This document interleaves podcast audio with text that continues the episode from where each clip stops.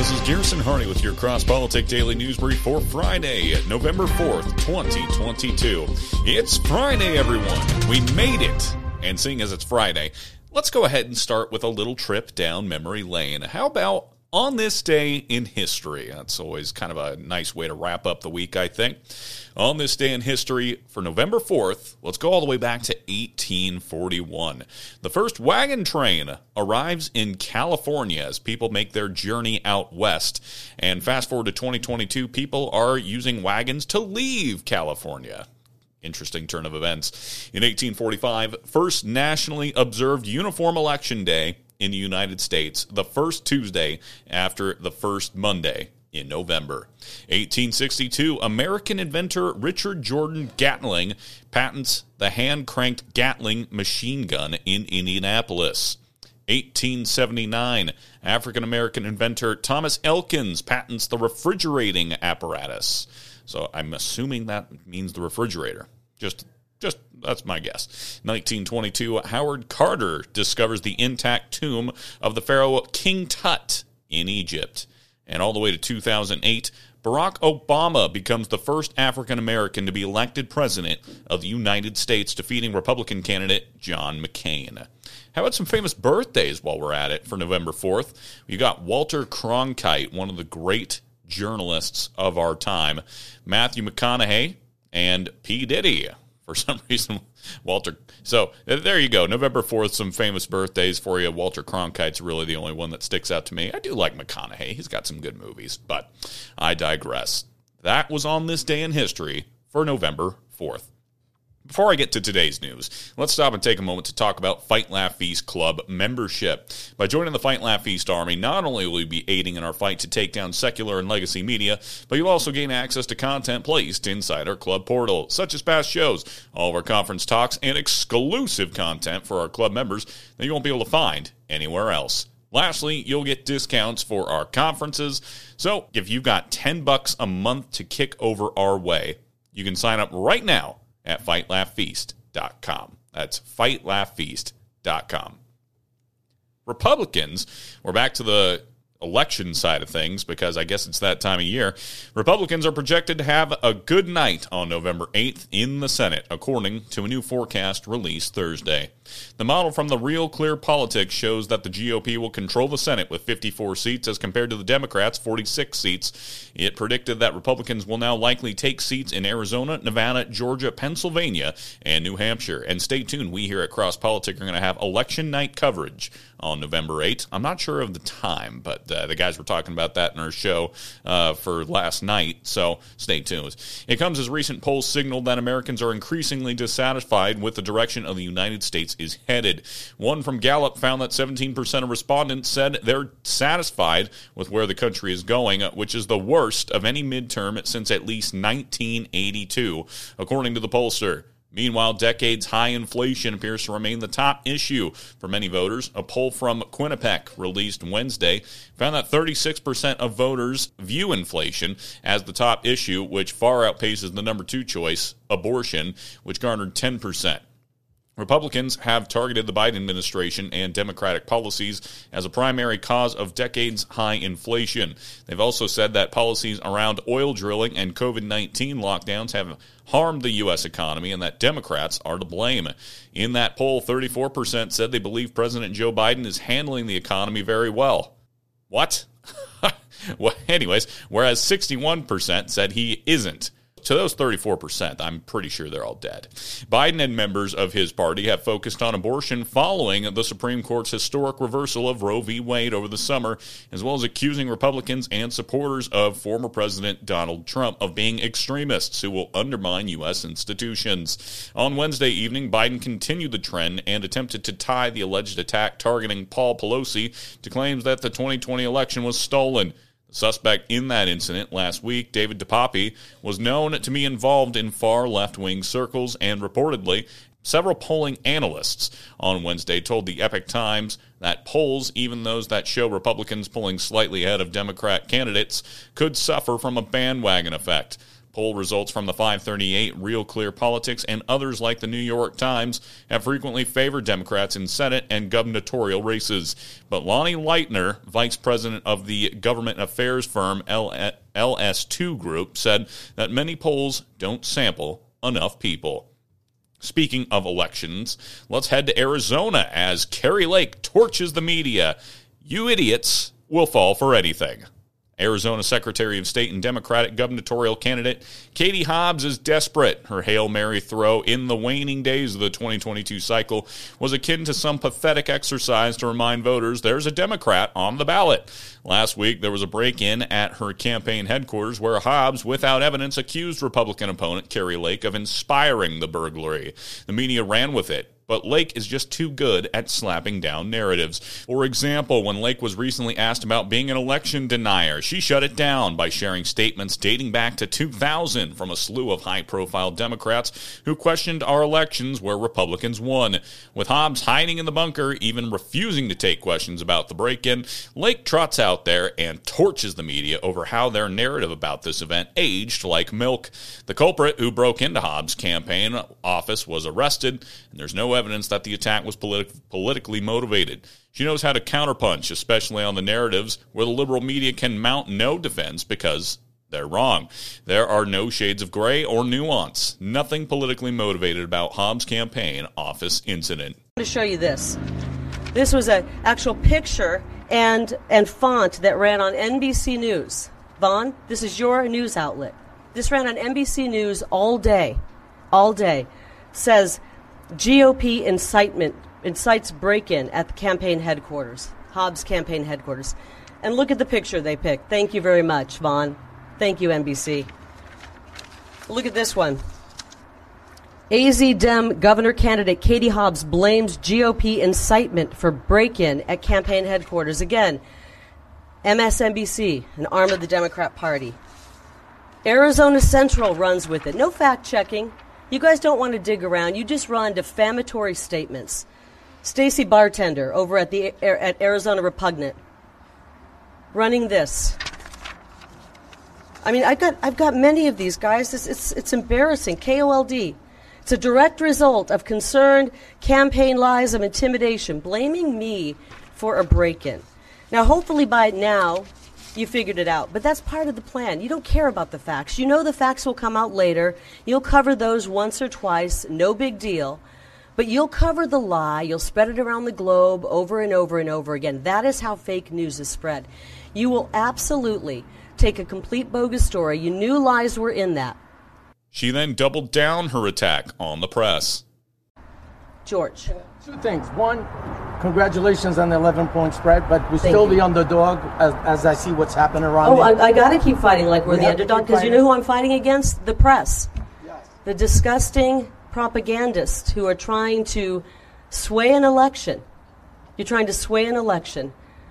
This is going to be one of the darkest times in modern day journalism. It really is, guys. I, I, I think someday you're going to wake up to the fact of what you were up to. Back to you, George. Also, I want to thank them because because of your press releases that you're doing right now, man. And I have no ties to your campaign whatsoever. I'm a media person just like everybody else, and I like to make a public announcement. My feed went up to 790,000 views. 700, man. Seven. And 75,000 people comments are saying to you, keep doing what you're doing. We're not listening to any other news. That's right. And that's what I wanted to give you this feedback as of this morning. I can reply to everyone. I'm glad. I'm glad that people are awake. They're realizing this is how you get the information. We're streaming this, so the world is watching this. The people in America are watching this. And thank you for mentioning you had a, a lot of views. Is that what you're saying? Okay. And, and these guys don't have the viewers. And it's sad. I used to work at 12 News many years ago. We were number one. We had huge numbers. Now they have newscasts where it, it gets a little asterisk. And when you look at the ratings and you get an asterisk, that means no one's watching. They actually have newscasts on 12 News and some of the others with an asterisk. It means no one's watching, no detectable life watching. Their 10 o'clock newscast gets, on a good day, 2,000 viewers. These are the overnight ratings. This is a fact. I'm not picking on 12 News because all of the stations are just, the ratings are in the toilet. And they have access to about 7 million viewers. And you're not doing a good job, guys, if you're getting an asterisk, which means no one's watching, or you're getting 2,000 viewers out of 7 million. You're not doing a good job. Anybody over here have a question? All I know is, is I wouldn't be asking any questions, that's for sure. Lake has been making the most of her free media opportunities, leading to an impressive poll surge. Recent surveys have Lake ahead, including liberal polls. Data for Progress has her leading Hobbs by four points. Most attempts to smear Lake as a crank have been mitigated by her two decade career as a television journalist. Arizona voters are familiar with Lake. Hobbs' antics could have been avoided if she had just agreed to debate Lake, but it's too late for that that, and the Arizona Democrat will most like would have most likely been eviscerated on the stage. Democrats, you nominated an atrocious candidate for whatever reason, and now you can't do much with her. From Arizona to Ohio we go. Ohio Education Board VP insists biological sex is not a scientific fact. The vice president of the Ohio State Board of Education does not know what the definition of biological sex is and does not think it is a scientific fact to say that there is just one definition. Martha Manchester, who holds a Bachelor of Science degree in education and has served on the board since January 2017, made the comments at an executive committee meeting convened to debate a resolution that seeks to reject Biden's proposed Title IX change, adding gender identity as a protected characteristic alongside sex. The resolution titled Resolution to Support Parents, Schools, and Districts in Rejecting Harmful, Coercive, and Burdensome Gender Identity Policies and to Protect Federal Funding, subject to the Title IX, was introduced in September by board member Brandon Shea. It argues that sex is not arbitrarily assigned at birth, but rather identifies an unchangeable fact, and suggests that the Title IX change would require that K 12 schools socially transition minor children to a different gender without requiring parental consent. A video clip of the vice president's confusion during the debate about the most fundamental fact of human existence was shared on Twitter by child safeguarding advocate Chris Elston.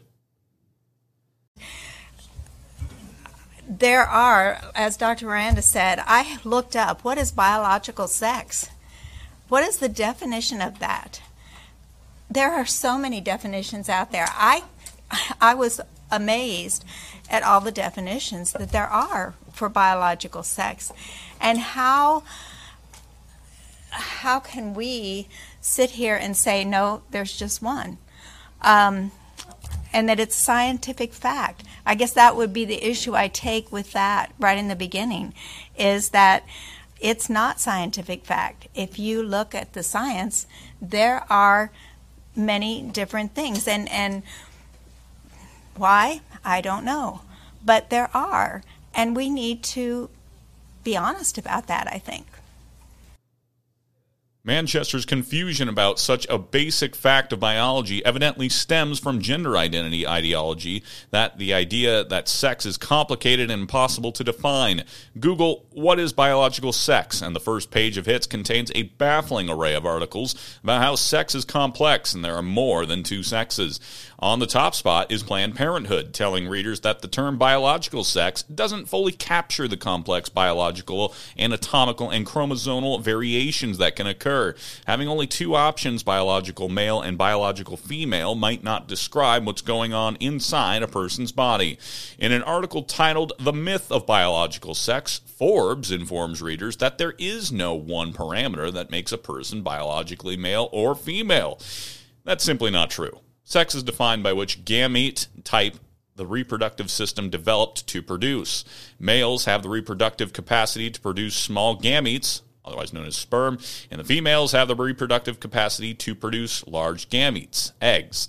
In an effort to push the idea that the categories of male and female are blurry and don't exist, and therefore males can be women if they say so, a favorite tactic of trans activists is to use people who are born with disorders of sex development as pawns in their linguistic game.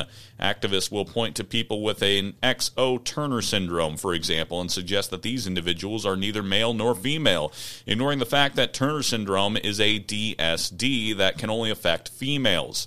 This exact argument was made by expert witness Dr. Greta Bauer in the hearing of a Canadian nurse on trial in British Columbia for allegedly transphobic beliefs, one of which is the belief that there are only two sexes. The executive committee voted to hold an additional meeting on November 14th to continue the debate, according to WOWK 13 News. Moving overseas, U.S. South Korea threaten to end Kim regime if North Korea uses nuclear weapon. The U.S. and South Korea issued a joint warning to North Korea on Thursday, warning that any use of nuclear weapons would result in the end of Kim Jong Un's regime. North Korea fired an unprecedented 23 missiles in a single day on Wednesday amid extensive joint Air Force exercises between the U.S. and South Korea. Kim's regime has made veiled threats about nuclear weapons in recent days as well. Quote, any nuclear attack against the United States or its allies and partners, including the use of non strategic nuclear weapons, is unacceptable and will result in the end of the Kim regime, South Korean Defense Minister Jong Suk Lee said Thursday in a joint news conference with Defense Secretary Lloyd Austin. The U.S. and South Korean militaries announced an extension to a joint Air Force exercise earlier on Thursday. The move came in response to North Korea launching an intercontinental ballistic missile, or an ICBM, and two short range missiles after Wednesday's barrage. South Korean media reported that officials believe the North's ICBM failed in flight, but did not elaborate. Meanwhile, North Korea's two short range ballistic missiles fell into the sea into the east. Japan initially sounded alarms after tracking suggested the ICBM would fly over the island nation, but officials later said they lost track of it mid flight, according to Reuters. North Korea has grown increasingly aggressive since the U.S. and South Korea began joint military exercises in September. The country also flew 12 warplanes near the South Korean border in early October. The sortie included eight fighter jets and four bombers. South Korea responded with a flight of 30 warplanes, but the two groups did not engage. The U.S. and South Korea's joint Air Force exercise, Operation Vigilant Storm, was scheduled to end Friday, but now extended into the weekend following North Korea's launches. South Korea had a failed missile launch of its own in October. The malfunction came as U.S., South Korea, and Japan were seeking to send a message to the North Korean regime after it sent its own ballistic missile flying over the island of Japan. U.S. military officials clarified that the warhead on South Korea's missile did not explode, but the propellant caused a large blast and flames. No injuries were reported from the incident, civilian or otherwise, and South Korean officials say no buildings were damaged. Hey, you guys remember that not so long ago the American dream was alive and well? What a time, right? Well, employees who worked hard were rewarded, and employers looked for people who could do the job, not for people who had the right political views. RedBalloon.work is a job site designed to get us back to what made American businesses successful free speech, hard work, and having fun. If you're a free speech employer who wants to hire employees who focus on their work and not identity politics, then post a job on Red Balloon. If you're an employee who's being censored at work or is being forced to comply with the current zeitgeist, post your resume on Red Balloon and look for a new job. RedBalloon.work, the job site where free speech is still alive. RedBalloon.work, because .com is for commies. That's according to uh, Andrew Crapuchettes. Now, y'all know what time it is. My favorite topic, sports. Let's start with Philadelphia. Loyalty is a Philly special. The World Series intensity in the city of brotherly love was amplified when two local businesses refused to feed the Astros ahead of Game 3 on Tuesday. Now, that's just petty. Angelo's Pizzeria in South Philadelphia, an institution in the city, refused to provide catering for the visitors. Quote, If you think I'd cook for the Astros, you're out of your mind, a man said in a video posted to the eatery's Instagram account. We said no to them, end quote. The Astros didn't have much luck at Mike's Barbecue either. The restaurant posted a text exchange with the team that didn't seem to go very far. While Houston is widely loathed by a number of franchises across Major League Baseball and at least one Phillies player on the roster, the treatment might not have anything to do with the franchise's recent history of cheating. It seems more likely it's just good old fashioned dose of Philly hospitality. The Astros didn't get any reprieve on the field as the Phillies routed them 7 0 in Game 3 to take a 2 1 series lead after Tuesday's game was postponed due to rain. The Phillies crushed five homers with Bryce Harper getting the festivities started with a two run blast in the first inning.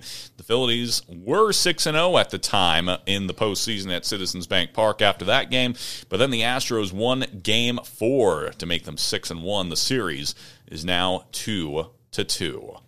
Now, we go from pettiness to a genuinely disturbing story. You get two news stories today for sports. Four players suspended after brawl breaks out at Michigan State versus Michigan game.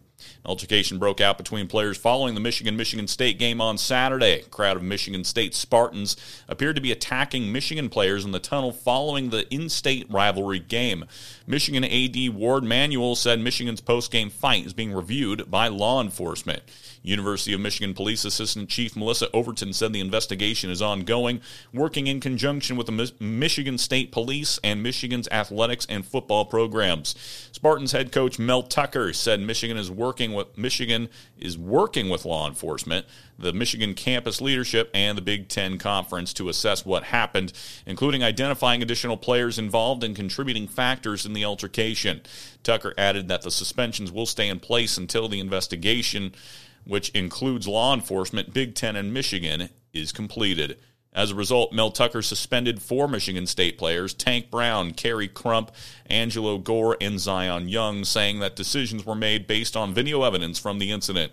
Neither Michigan head coach Jim Harbaugh nor Manuel would disclose on Saturday which Wolverines were involved in the altercation, although Harbaugh said two players were involved. One, he said, suffered a nasal injury.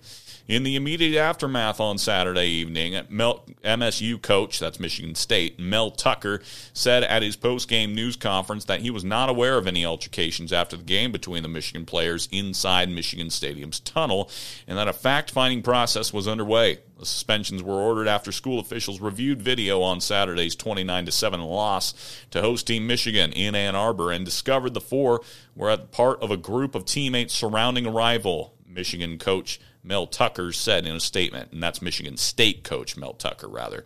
The incident comes amidst a frustrating season for the Spartans. 29 and 7 loss to Michigan puts Michigan State at 3 and 5 overall with a 1 and 4 record in their conference, last in the East Division, with games looming against number 14 Illinois and number 16 Penn State. Michigan State is in real danger of not reaching bowl eligibility, a result that would add further embarrassment to a proud program.